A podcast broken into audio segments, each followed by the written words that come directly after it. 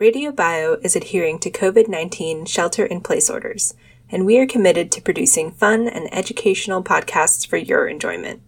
Please excuse the difference in the audio quality of our post-production while we use online tools to safely work from home. We appreciate you tuning in. Have you ever thought about the soil beneath your feet? Let's take it one step further. Have you ever thought about everything that lives in the soil beneath your feet? Well, prepare yourself, because this week we interviewed Doctor Lauren Hale, a researcher from the U S Department of Agriculture, the U S D A, about her research on the soil microbiome. Doctor Hale talks about the soil health, nutrient cycling, and the cutting edge of research on the microbial world living underneath our feet. This is RadioBio. Don't know much biology.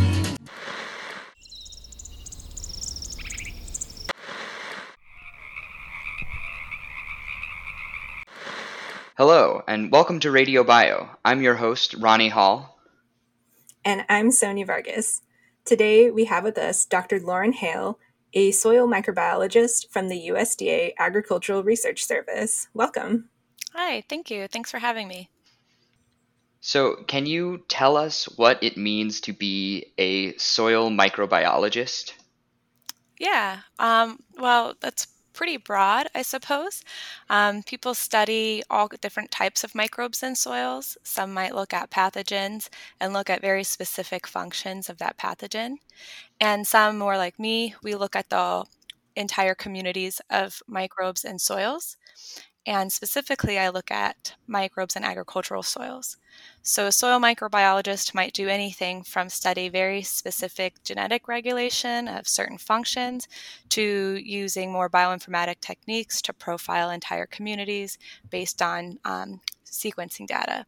So it's a fairly broad category, but I think most soil microbiologists, we are really interested in the function that those microbes are performing for the environment or how they impact uh, human health or um, plant health. Microbes can serve many different functions in the environment.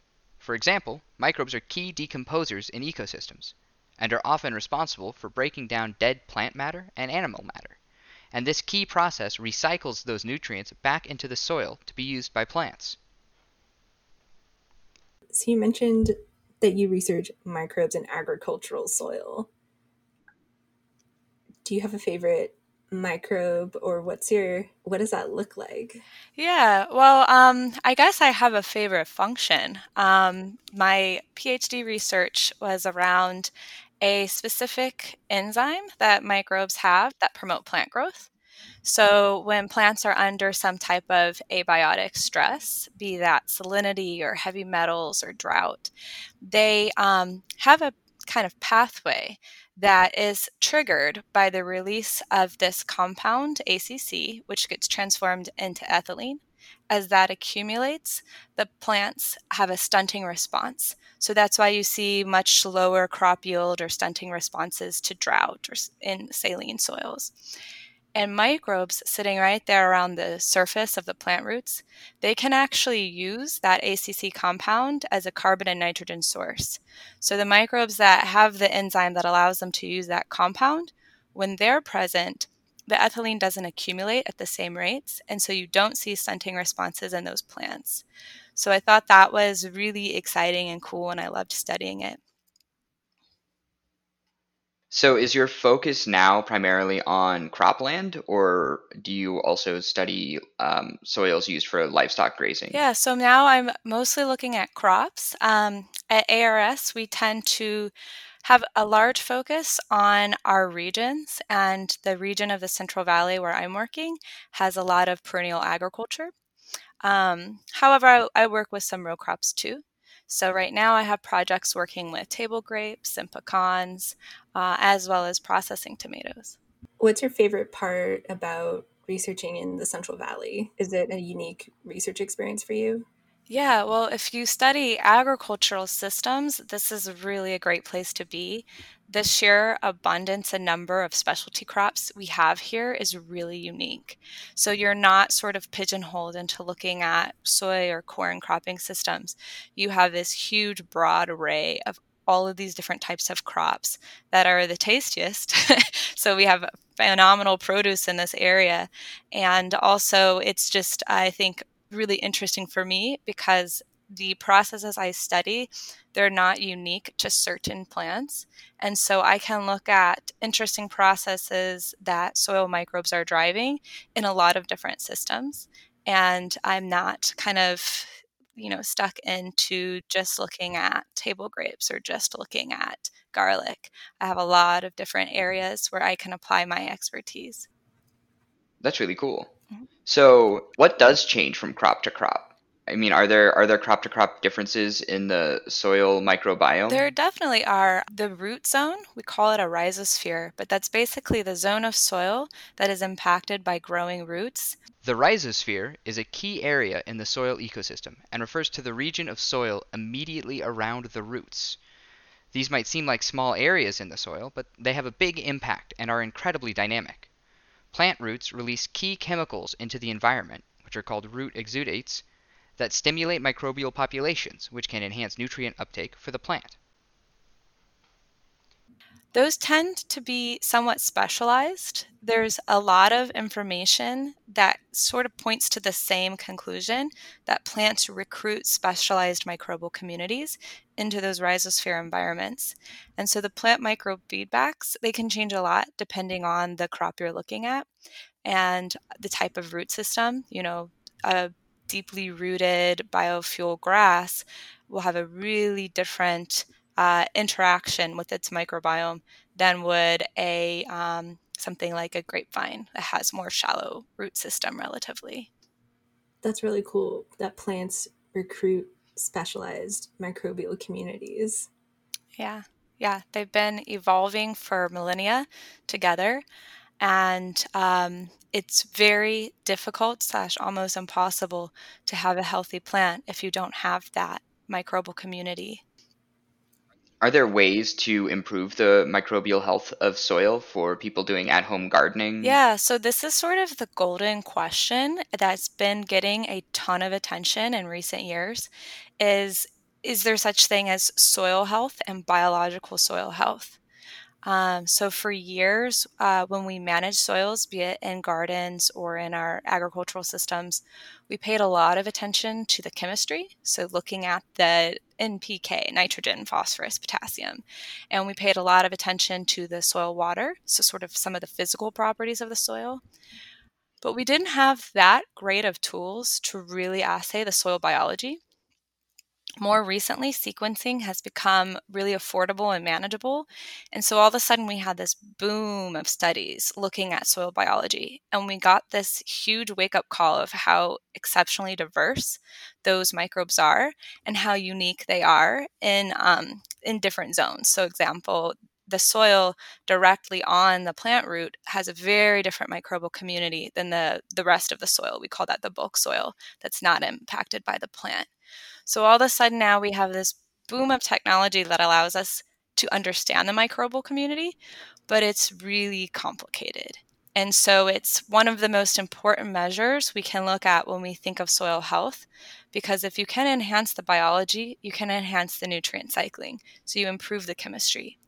Those microbes, they also produce hyphae and types of glues. Hyphae refers to long filamentous structures that can be produced by fungi and other microbes. These long filamentous structures can often be observed in the soil as white mats, and these mats can help hold soil together. And so they can actually improve the physical structure of the soil. So you improve the soil physical structure by improving the biology. So you do both. Um, And then, of course, you have cycling of organic matter and other types of nutrients. So it's it's and then those um, those specialized types of interactions with the plants, like that enzyme I talked about, that can help plants reduce stunting. So it's really multifaceted, the benefits we see from enhancing biology, but it's really complicated to study. And we don't have a great metric. We don't have a single way to say, here, use this test on your farm, and we can tell you if the soil biology is better in your farm versus another farm. Um, we're getting at that, and the tests are improving, and the tests tell us all different types of things, but we're still kind of hashing out what are the best metrics we can use to assess soil health in terms of the biology? Uh, you've you've mentioned nutrient cycling, carbon cycling, and organic matter cycling. Can you talk a little bit about what uh, like what that means and how you can study it and the, the impact of these processes on crops? Yeah, absolutely. Um, so when we think of a really fertile soil, the organic matter in that soil is a pretty good indicator of its fertility. So if you have a soil that has a really low amount of organic matter, it's easy for it to compact, which makes a really dense area, and it's hard for the plant roots to grow through that soil. So the less surface area you have where you have that root to soil interaction, the less nutrients are available for the plant. Uh, so organic matter helps with Uh, the general structure of the soil, but also the types of nutrients that can be, be released as microbes start to decompose that organic matter. And so you have microbes decomposing the organic matter, and then other predators coming through and decomposing the microbes. And so all of the different constituents of that organic matter, phosphorus compounds, nitrogen compounds, these are getting cycled through the system uh, by the soil microorganisms. So that's kind of like a slow released fertilizer. If you come in and apply a bunch of a nitrate or urea uh, fertilizer, it can be retained in the soil, but with low organic matter, the retention is actually pretty low. And if you don't have good retention, you can lose a lot of that uh, applied nitrogen via leaching, which is then actually a pollutant. So you can pollute groundwater with nitrate, and that's a big problem. And so the organic matter cycling uh, via uh, soil microbes is exceptionally important to ensure that plants have all the nutrients that they need to grow and have good yields, and then uh, improve the nutritional quality of the food as well. That's fascinating. Thanks. It's like its own little ecosystem. It is. It definitely is. Yeah, I'm just thinking about how you mentioned like sequencing and how we just have like this whole new perspective of how diverse soil microbial communities are and their impact on like nutrient cycling and organic matter cycling. I guess I'm kind of curious, like throughout your path to research, um, I guess like where were you in that paradigm shift and mm. research? Like, was that something that affected like your path to like what you wanted to study, or have you always been interested in soil health and microbes? Yeah, um, it definitely, that paradigm shift definitely impacted my path. And uh, soil microbes I got interested in as an undergraduate researcher. Um, I loved chemistry and biology, so I was uh, pretty fascinated at the idea of bioremediation.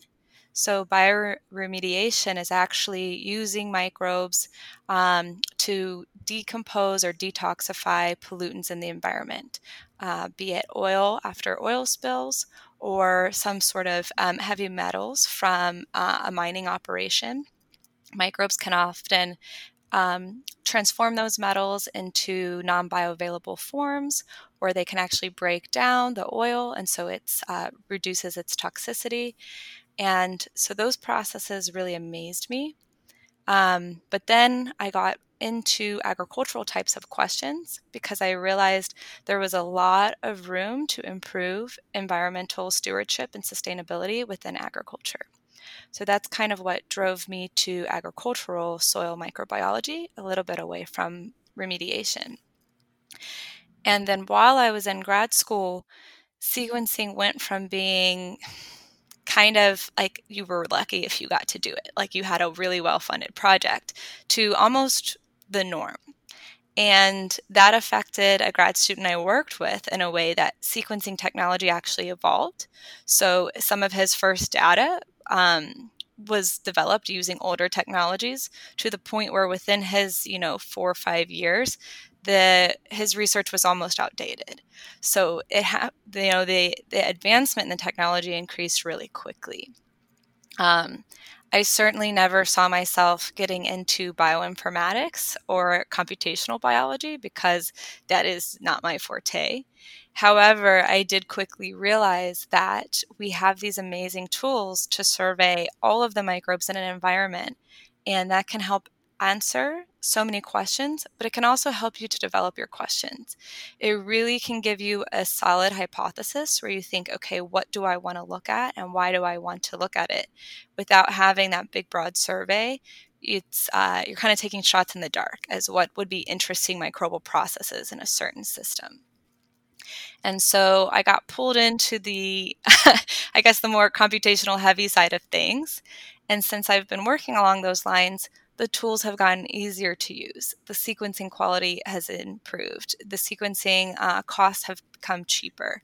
And so it's all getting much easier and more user-friendly. Um, and the older tools, the more classical approach to microbiology, where you have defined experiments with controls, those are important now too, because we can look at all these sequencing data, get this huge blurry picture, but pinpoint what might be interesting, and then go in and follow up on these generated hypotheses using the more classical approach.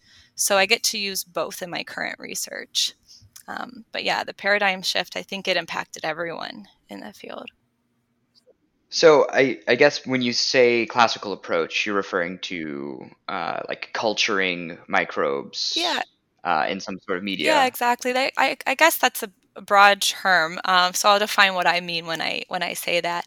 Um, some some culturing, but also the sort of carefully controlled experiments where you study maybe just one process, uh, maybe just the expression of one enzyme, or um, yeah, the uh, Uh, physiological shifts in a culture in response to, you know, one additive. Cool. There's a phrase that I read somewhere that nature abhors a monoculture. Is there any, is there any reason to believe, or have you looked into changes in microbial soil microbial health when you're growing multiple crops uh, together in concert instead of just a huge patch of land that's all dedicated to one crop? Yeah. So there's a lot of studies on this. Um, and it's kind of hard to say a single conclusion because the studies have shown really different things. So I worked on some projects where we were trying to correlate below ground biodiversity to the plant biodiversity. We had a really hard time drawing any kind of correlations.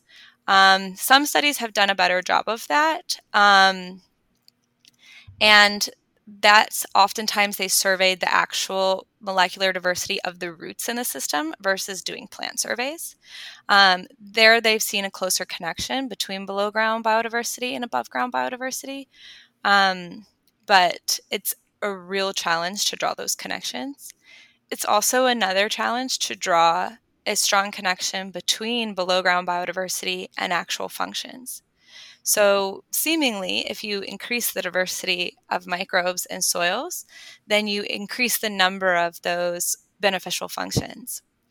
But oftentimes, because there's a lot of redundancy within microbes, so a lot of different species can do the same things, we don't see this perfect correlation.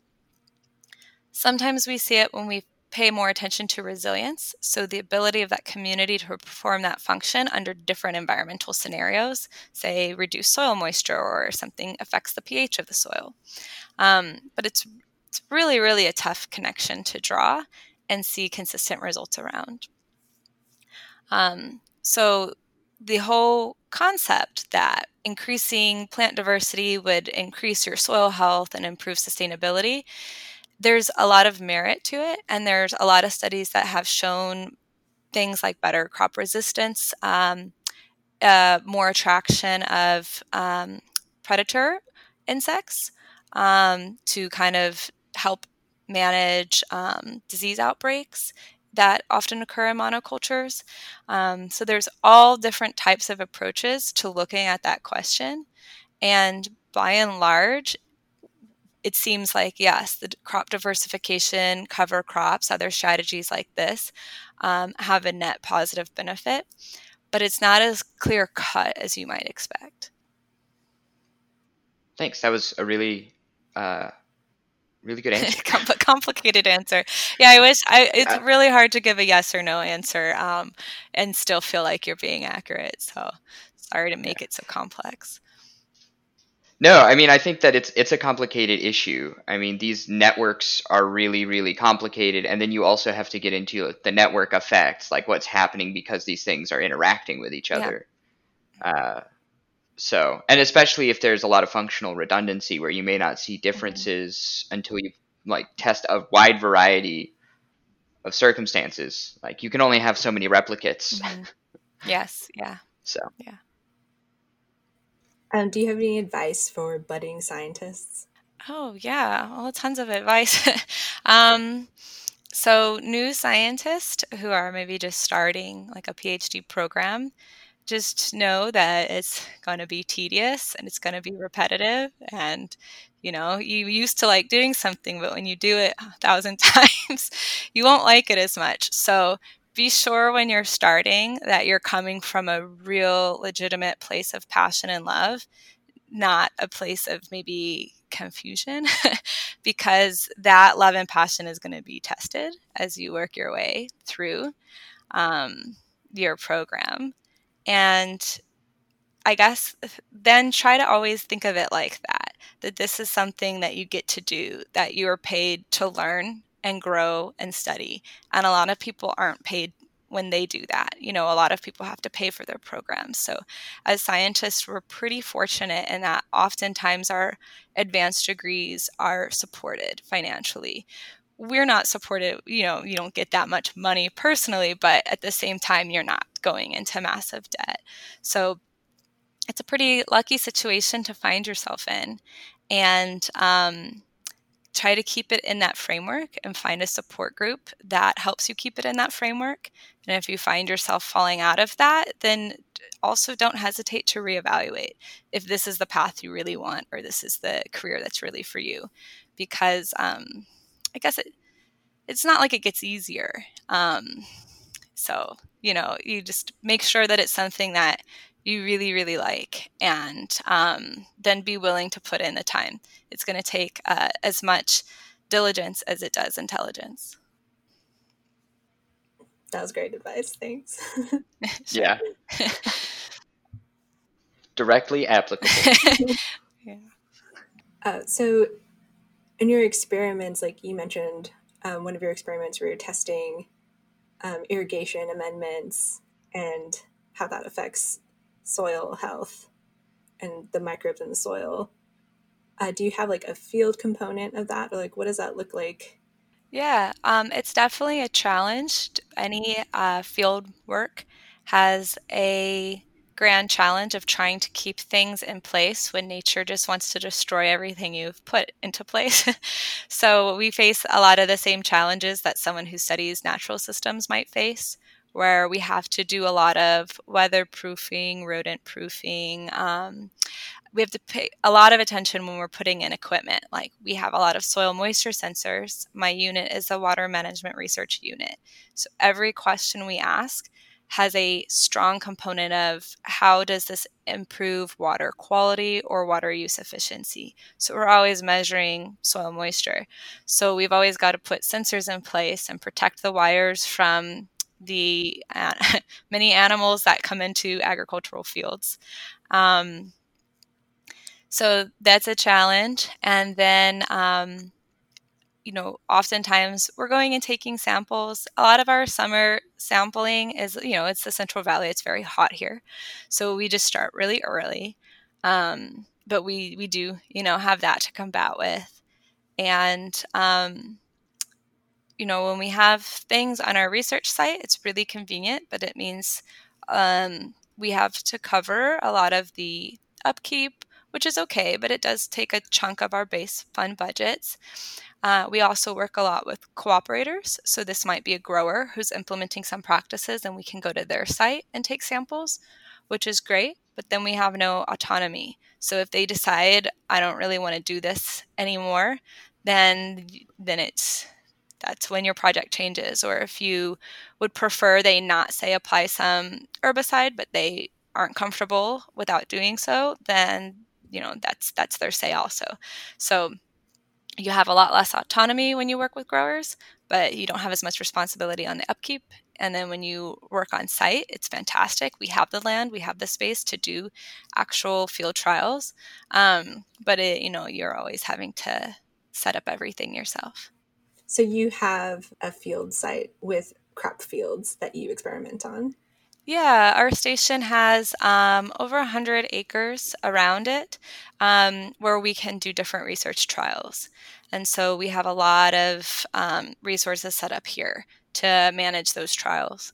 We actually have an entire germplasm at our location. So we keep a repository of arid plants. Um, so there's, um, yeah, there's a good amount of space around our station. And then oftentimes, too, we'll collaborate or um, work with cooperators. And the cooperator work is really nice because you feel as though your research is impactful if you see them actually change their management. Um, so you don't really have that ability to ins- assess that if you do everything on location.